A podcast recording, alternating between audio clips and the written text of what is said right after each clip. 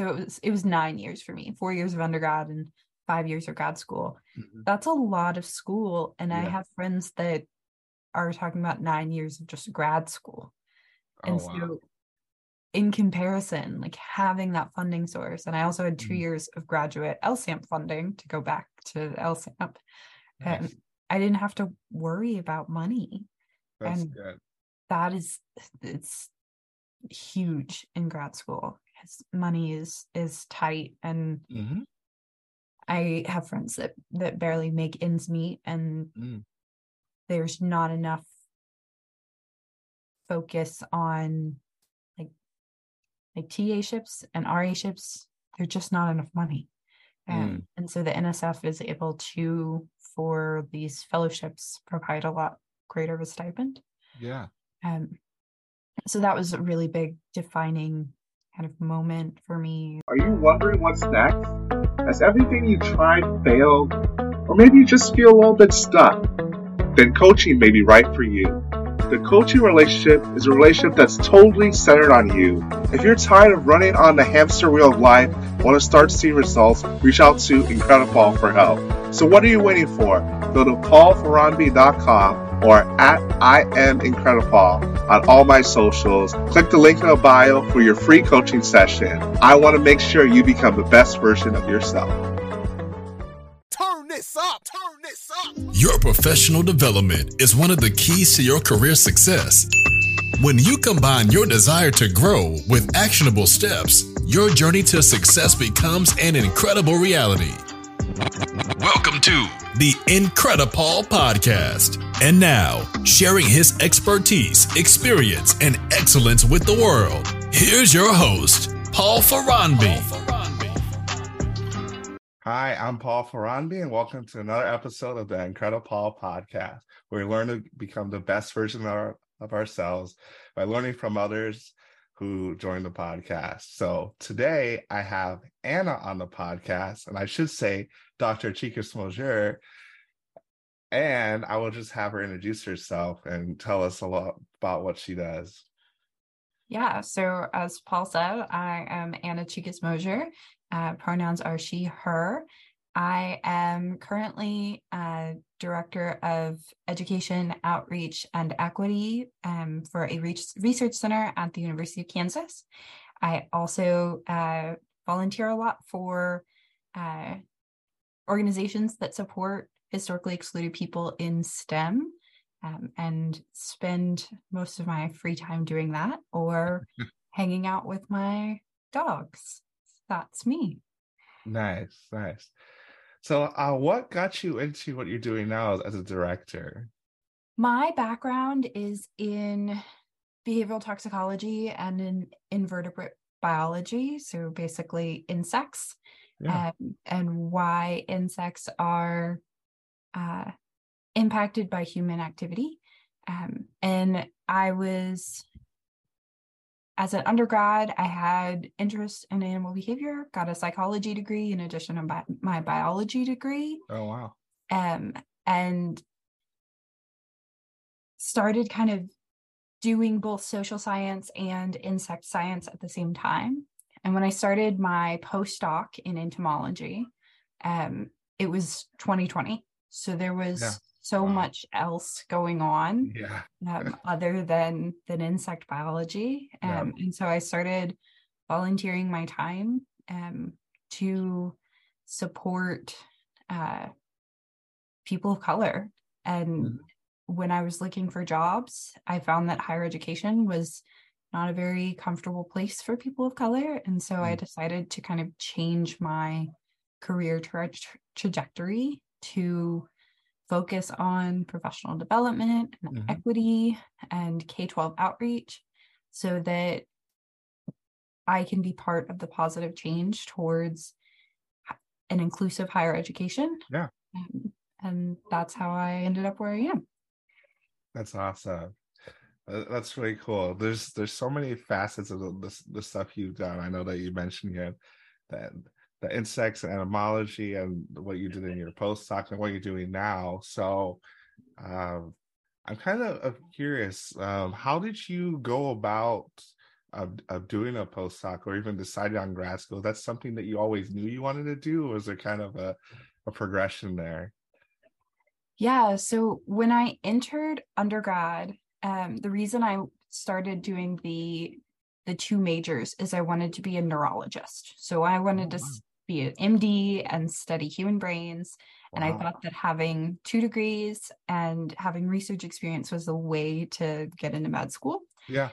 Um, and so I contacted the only professor who studied animal behavior mm-hmm. um, at the institution that I was at.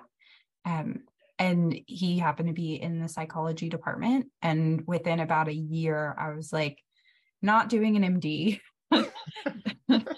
I like research too much and I like being yeah. outside too much. Yeah. Um, so I kind of changed. I had already decided that I was going to get a doctorate, just yeah. the field that my doctorate was going to be in shifted. Okay. That makes sense. Yeah. That, that's really cool. So for those who, who don't know you, kind of give us uh, a sense of like locations where you started and where where you've gone. Some of the, if there's any key experiences you got in your undergrad or grad school that kind of led you to where you are now. In in undergrad, contacting that professor like mm-hmm. obviously changed my whole tra- career trajectory. Yeah. Um, he set me up with LSAMP he started my research. I continued to do my PhD with him. Um, awesome. Um, so I was in his lab for for 10 years. So like just wow. talking to him was like a huge change in my everything.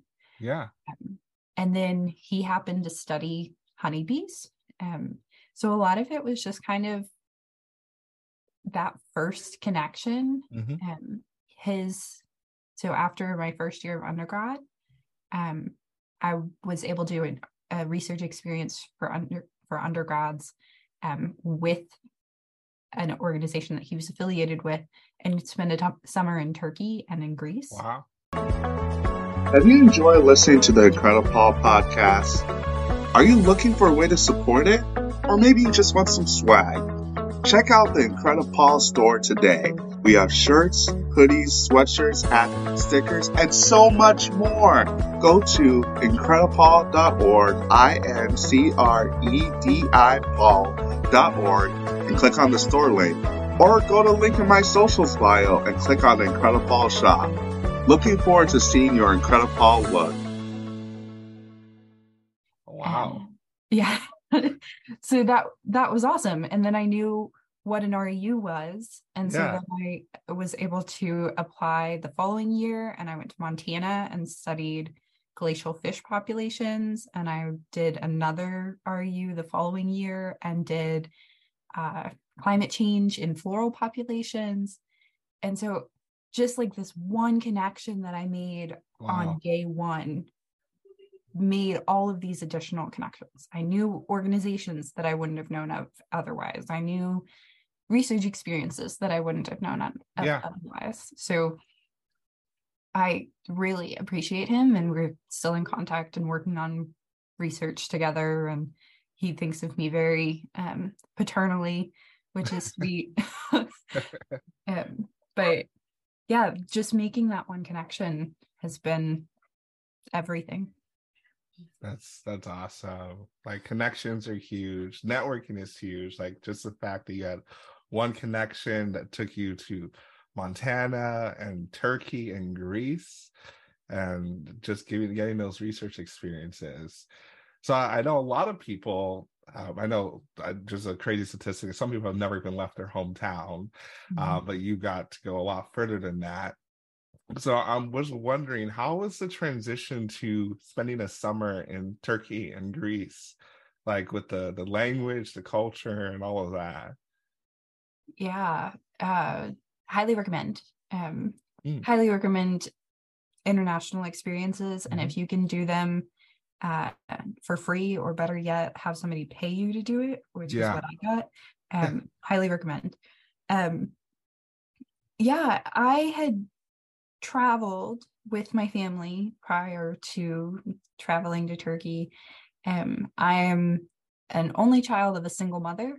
and so that was really difficult because she Oh, man. was really freaked out about me Yeah. being gone for nine weeks um, Yeah. with limited contact. Yeah. Um, and so that was kind of the hardest part for me is Mhm. not that the language barriers or all of the pieces of being international. It was Mhm. more the lack, lack of connection to Ah. my people back home. Yeah. Um, but people in in Turkey and Greece, um, there's a lot more English spoken in um in Europe than there is other languages spoken in the United States. Um, so I didn't really find that to be a significant challenge. I was willing to pick up some important words and Yeah. they were willing to work with me. Um, and so it ended up being a really great way to just learn new cultures and new experiences. And I I loved my time in Turkey. I ended up getting to go back um, as a first year graduate student. Um, Wow. and I was in a different place. I was with a different group of people. Okay. Um, and that's it was 2016, which was when the uh, government uh, there was a attempted insurrection. Yeah. So I got I, I was there for that and fled Wow. to Greece. Wasn't supposed to go to Greece the second time, um, but ended up in Greece.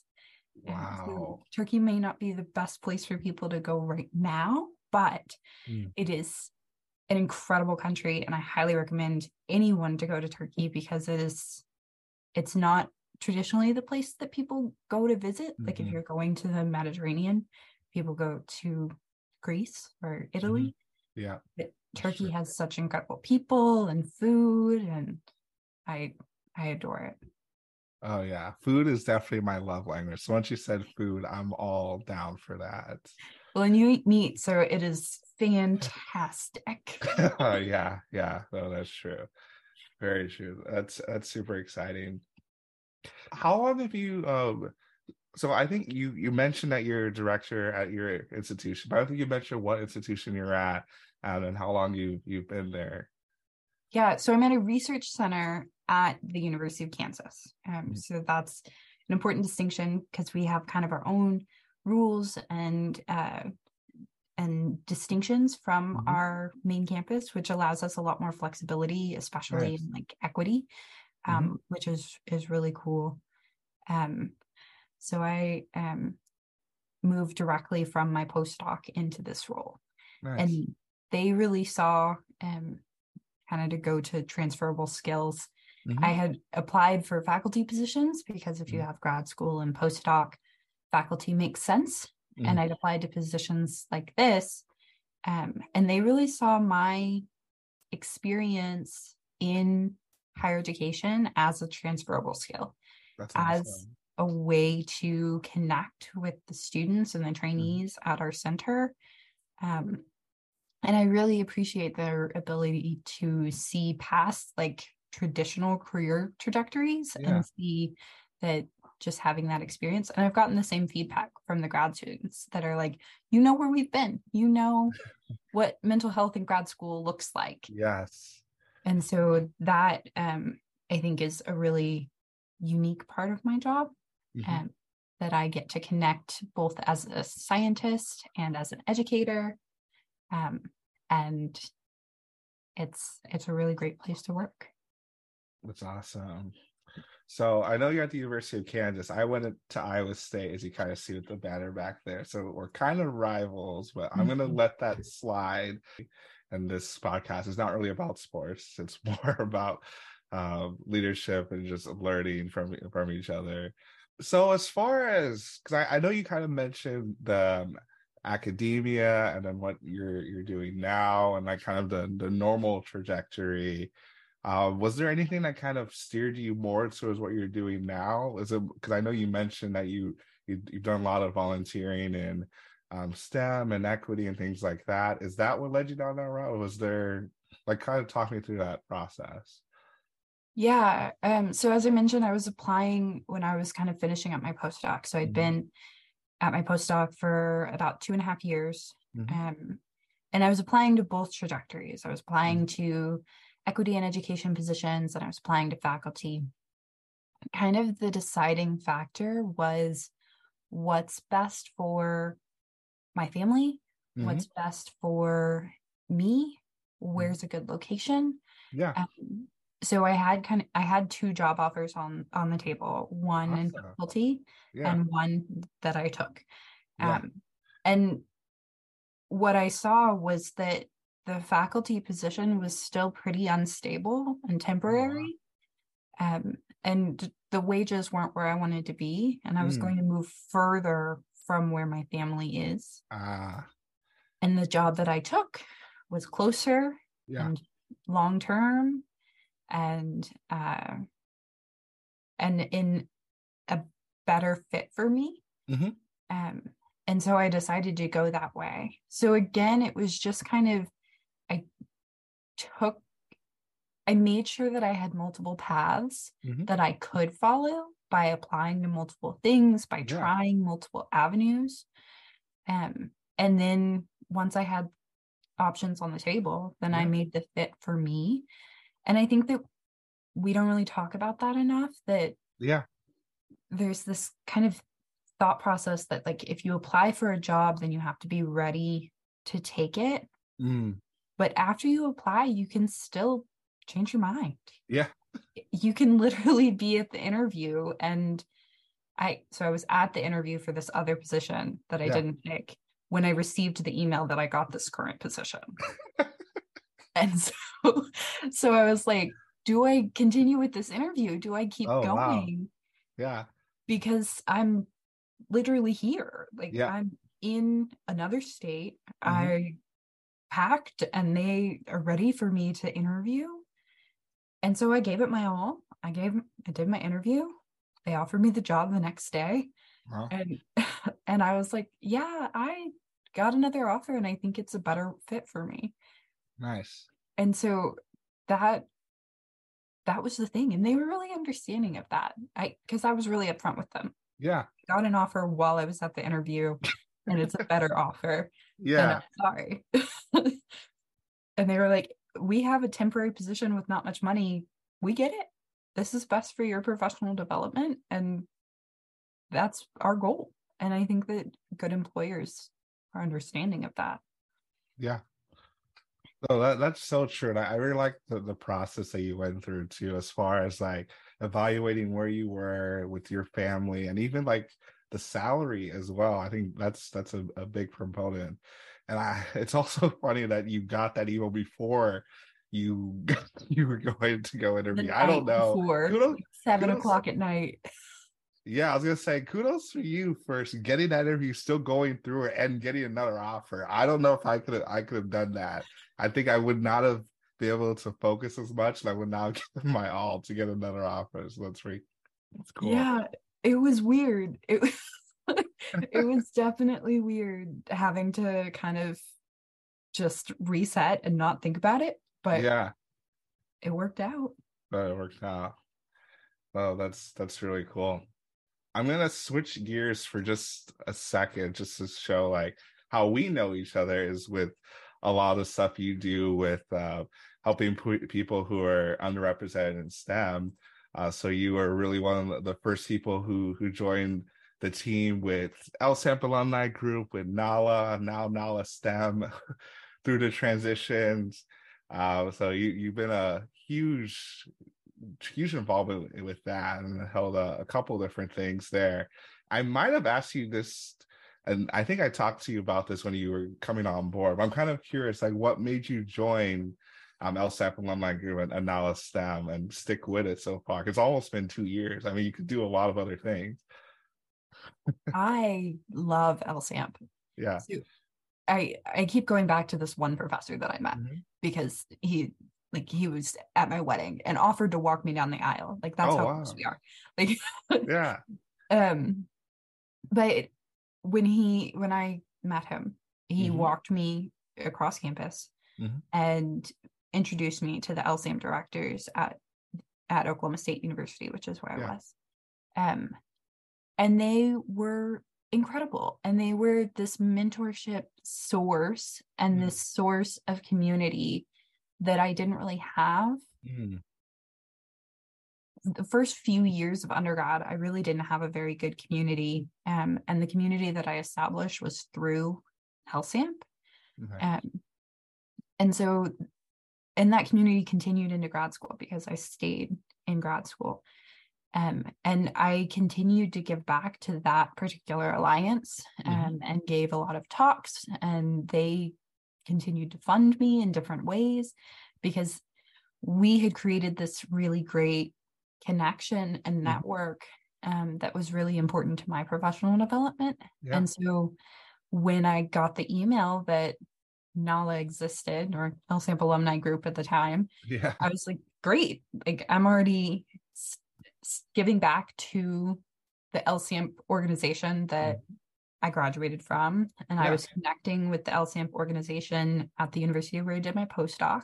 Mhm. I was like, this is just another LSAMP network Yeah. that I can give back to and show my appreciation for all of the incredible professional development and community and network that they provided me for the 10 years that I was an undergrad and grad Yeah. school.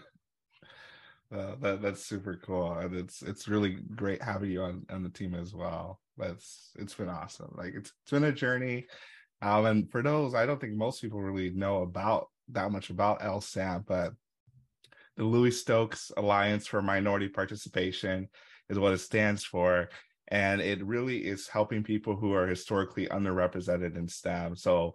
Uh, whether it's race or gender or ability or really in all in all sorts of things. Um, it's an NSF funded program. They have alliances all over the nation. I think last number I heard was like 56 different alliances. And I know what we've learned is that each alliance is a little bit different with, with the ways they do things, which that might be an, a conversation for another another podcast. But the whole thing is really trying to support people who are in STEM and getting them to get the undergraduate undergraduate degrees, go to grad school, become um, doctors and PhDs. And I know a lot of stuff we've done with NALA and NALA STEM has been to support a lot of those initiatives, a lot of stuff with our mentorship program and the, the different workshops and stuff. And you've been a huge uh, part of that. So it's it's been really exciting. I try anything that I can do to support current students and to con- support the STEM workforce and and really higher education inclusion, which LSAMP is part of that. Mhm. I'm happy to do because it, it matters and higher ed has work to do and LSAMP is trying to do that work. Mm-hmm. Very true. Very true. So I know you mentioned the the, the one professor that's had a really uh, big uh, impact in your life. Were there any other uh, people, even um, in LSAMP or even your journey in grad school or, or postdoc, any experiences that kind of stick out to you? I uh, I received the the graduate research fellowship program, uh, which is also an NSF program. So I was able to not have to TA or RA as an under or as a grad student. I was able to just focus on my own work, That's uh, which allowed me to really be efficient in grad school. yeah, I'm sure. because when you're talking about like so it was it was nine years for me four years of undergrad and five years of grad school Mhm. that's a lot of school and i have friends that are talking about nine years of just grad school Oh, and wow. so in comparison like having that funding source and i also had 2 Mhm. years of graduate lsamp funding to go back to lsamp Nice. um, i didn't have to worry about money That's and- good. that is it's huge in grad school because money is is tight and hmm i have friends that that barely make ends meet and Mm. there's not enough focus on like like ta ships and ra ships there's just not enough money and and so the nsf is able to for these fellowships provide a lot greater of a stipend Yeah. um, so that was a really big defining kind of moment for me. is just money matters. And so Yeah. every time I was able to get another like stipend or fellowship that I didn't have to worry about bills Mm, allowed me to keep going. And so Yeah. that was that was a huge deal. Oh, I bet. Yeah. Money is it's it's a huge thing. I think that can be a reason that some people don't aren't able to do things they want to do. Like whether it's like even um even in undergrad, like getting scholarships or um I know there's a temptation for people to try and go to like um the the Harvards and the MITs of the world, which is it's not a bad thing, but I mean um if you're having to pay out of pocket you got a scholarship somewhere else, I think just you have to look really hard about taking thousands of dollars worth of loans, which is a, a pretty big decision to, to make when you're 18 years old, which is it's crazy to think about. Yeah, I think that that's a really good point that that people are talking about tens of thousands of dollars as 18 year olds and they really don't have the like background to comprehend just how much money that is and how Mhm. long it's going to take to pay it off. Yeah. and because of all of these grants and and funding sources i wasn't i really didn't end up with uh loans when i when i finished school. And part of that is that i went to a cheap school. I Mhm. went to a state school and i like to say that i was a big fish in, in was a big fish in a big pond versus being a small fish in a really expensive pond and so i i was able to really make a big deal yeah. at oklahoma state hmm because i was competing with with people that were at state school and not Yeah. competing with people who i don't know i i really highly recommend not having not going to a crazy expensive school just for the name when you Yeah. can do incredible things at a cheaper school and have that CV when you graduate. Yeah. That's what jobs are going to look at your CV and they'll Yeah. see, oh, well, they graduated from Harvard, but my CV had publications and grants Mm-hmm. When I finished undergrad. And I probably wouldn't have had that if I'd gone to a really prestigious school. Yeah. To go back to your question about kind of defining moments, I had Yeah. the same kind of two pathway when I was finishing up undergrad and going to grad school. The same pathway that I just described with kind of director of education and Mhm. faculty. I was convinced that even though I had all of this background in honeybees, that I was going to study monkeys and that they just needed to understand that I could do it. yeah. Um, so I applied to all these grad schools that and primatology programs. But the thing about studying monkeys is you can't get into studying monkeys without experience studying monkeys. Oh man. And so one professor agreed to give me a chance and accepted me to her program at SUNY Stony Brook. So I would have had to move to Long Island. Wow. They couldn't give guarantee me any sort of funding. So I would have had to move to Long Island on loans. or I could stay at Oklahoma State and P- be a TA, because at that Mhm. point I didn't have the GRFP or the BD Mhm. or anything. Um, be a TA. At least I have some sort of income coming in. It's not Yeah. just purely loans. Yeah. And so I decided to go with the cheap option because Yeah. it was easier for my family. It was less expensive. Mhm. I don't study primates. That would have been super duper cool, but Yeah. bees are really cool too. Mhm. and I have a decade worth of experience in bees now. And so it worked out. I I trusted the process and made the fit that made sense with me. Yeah, that, that that's super cool. I like that. I feel I the, the recurring theme I'm hearing from you, and I totally agree with it, is really understanding like what you've done and what you want to do, but not letting, um, not trying to to uh, let money get in the way of things. I know like it's really easy to be like, okay, I want I really want to do this and no matter how much it costs whatever it is, I'm going to try and do it. You know, you necessarily didn't have all the background background experiences in it. Um, but you kind of you it looks like you kind of created your your own path and stuck with it.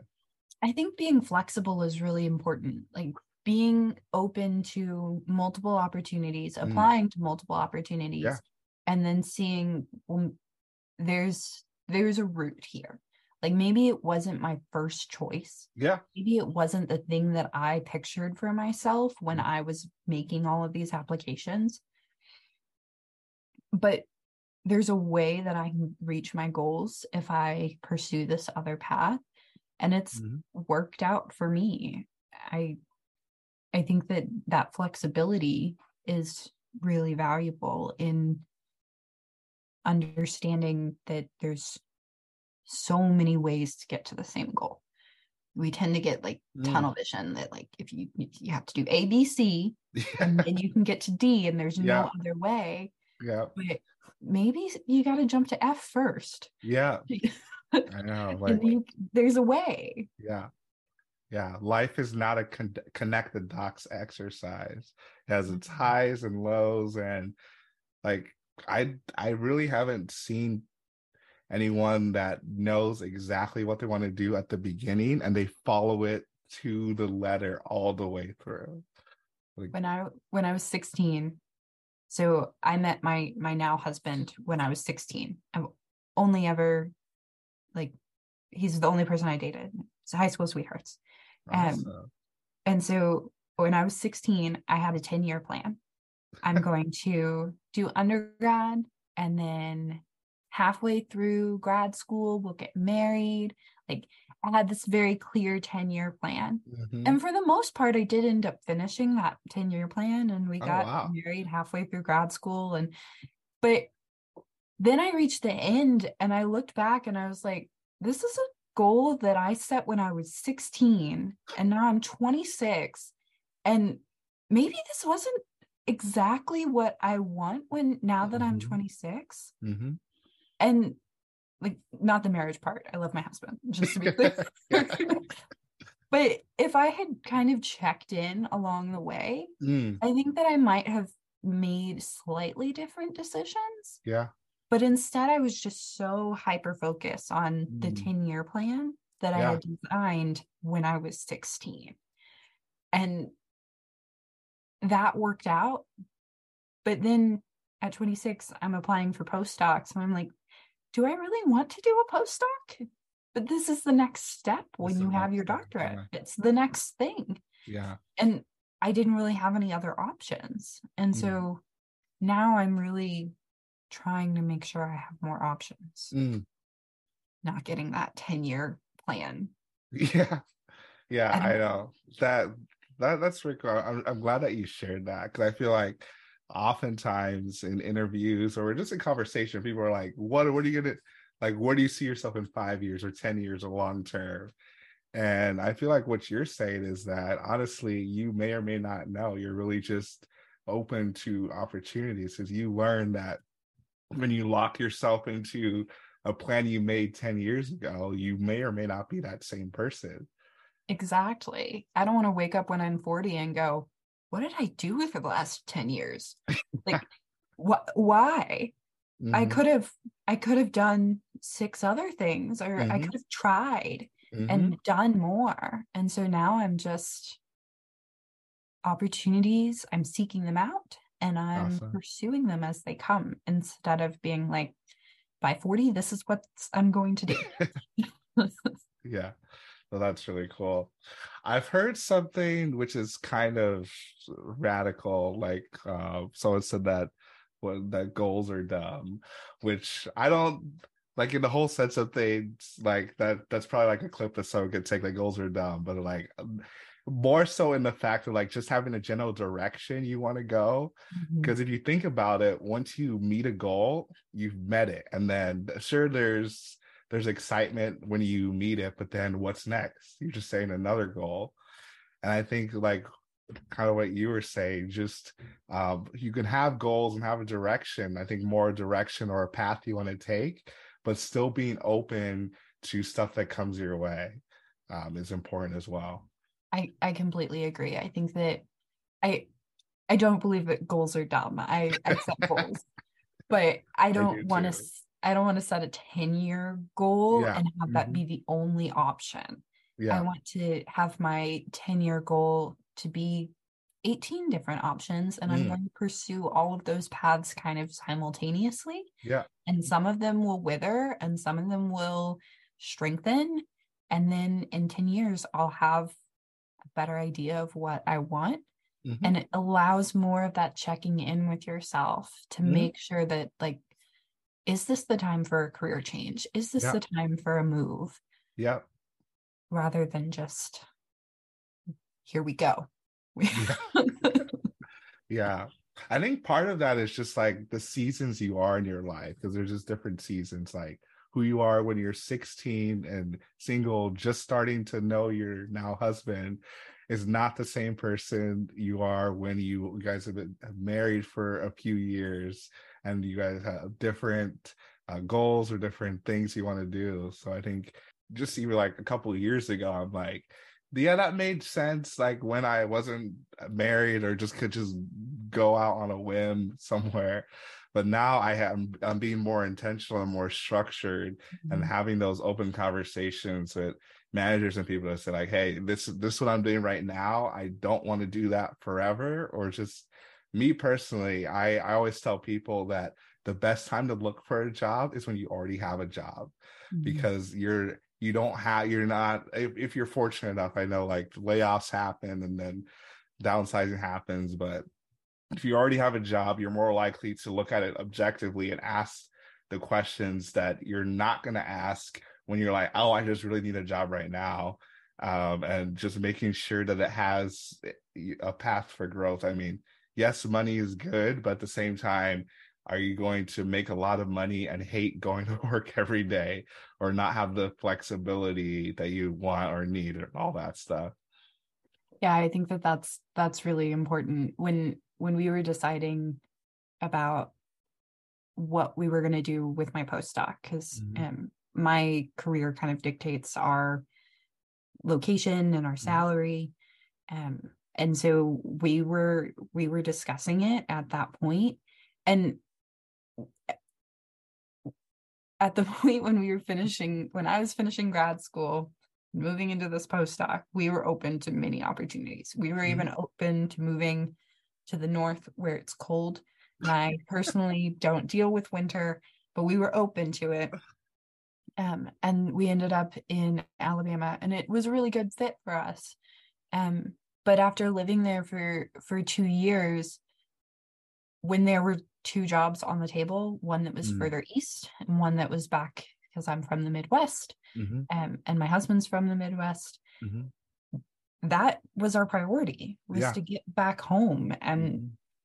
and having like if i had still been on that one track mind of just mm-hmm. faculty i wouldn't have been open to mm. The opportunity that was a better fit for my family and yeah. 10 years ago that didn't matter yeah even two and a half three years ago it didn't matter as much mm-hmm. once you kind of become the more adult you become not that we ever really become adults but the more adult that you become the more that those priorities change and matter and mm-hmm. my keeping my dogs comfortable is number one for me mm. and so that that was a piece of it. Yeah. That was a piece of moving. Will my dogs like it? Yeah no that, that's true. It, it, it's funny to say but it is those little things that you don't necessarily think about um, at the beginning and they can become big things really quickly. Mm-hmm.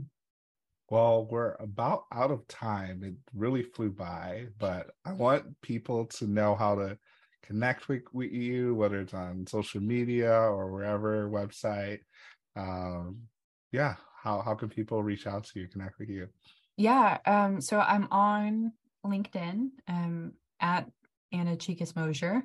Um, I'm also on Twitter at Diversibee, although admittedly, I don't use it as much as I should. But feel free to follow me and maybe I'll pick up. yeah, there it is. Diversibee. Diversibee. B. I like that. Yeah. I love puns, as you couldn't tell by the name of this podcast. yeah, it's just like Incredible. yeah. and is there is there anything um, else you, you like to share? I know we, we kind of talked about the flexibility, your your focus on helping people in STEM and all that. Is there anything else you want to share with our the listeners before I let you go? I just want to reiterate go ahead and apply. I, Mm. I like to end all of my like panels, like the every time that I'm able to speak to students or people, stick the application in. Don't self select out because there's no way you're going to get the opportunity if you don't put the application in. Mhm. But if you do put the application in and you get it, then you get to make that choice. And if it's not the right fit for you, then just say no. Yeah, But go ahead and put the application in and see what happens. I like that. With that, we'll wrap things up. You heard it here. Whatever it is you're thinking about doing, whether it's a job, a side business, or whatever it is, just go for it. Do it. You can always say no, but if you don't start, you can't say no. It's you don't have that option. So I hope you learned from Ana's story, um, and definitely connect with her and join us for another episode of the Incredipaul Podcast. Thanks for listening. Thank you for listening to the Incredipaul podcast with Paul Ferranbi. We hope you enjoyed. Be sure to rate and review this podcast on your favorite podcast listening platform. We'll see you here next time. And be incredible. Incredible. Incredible.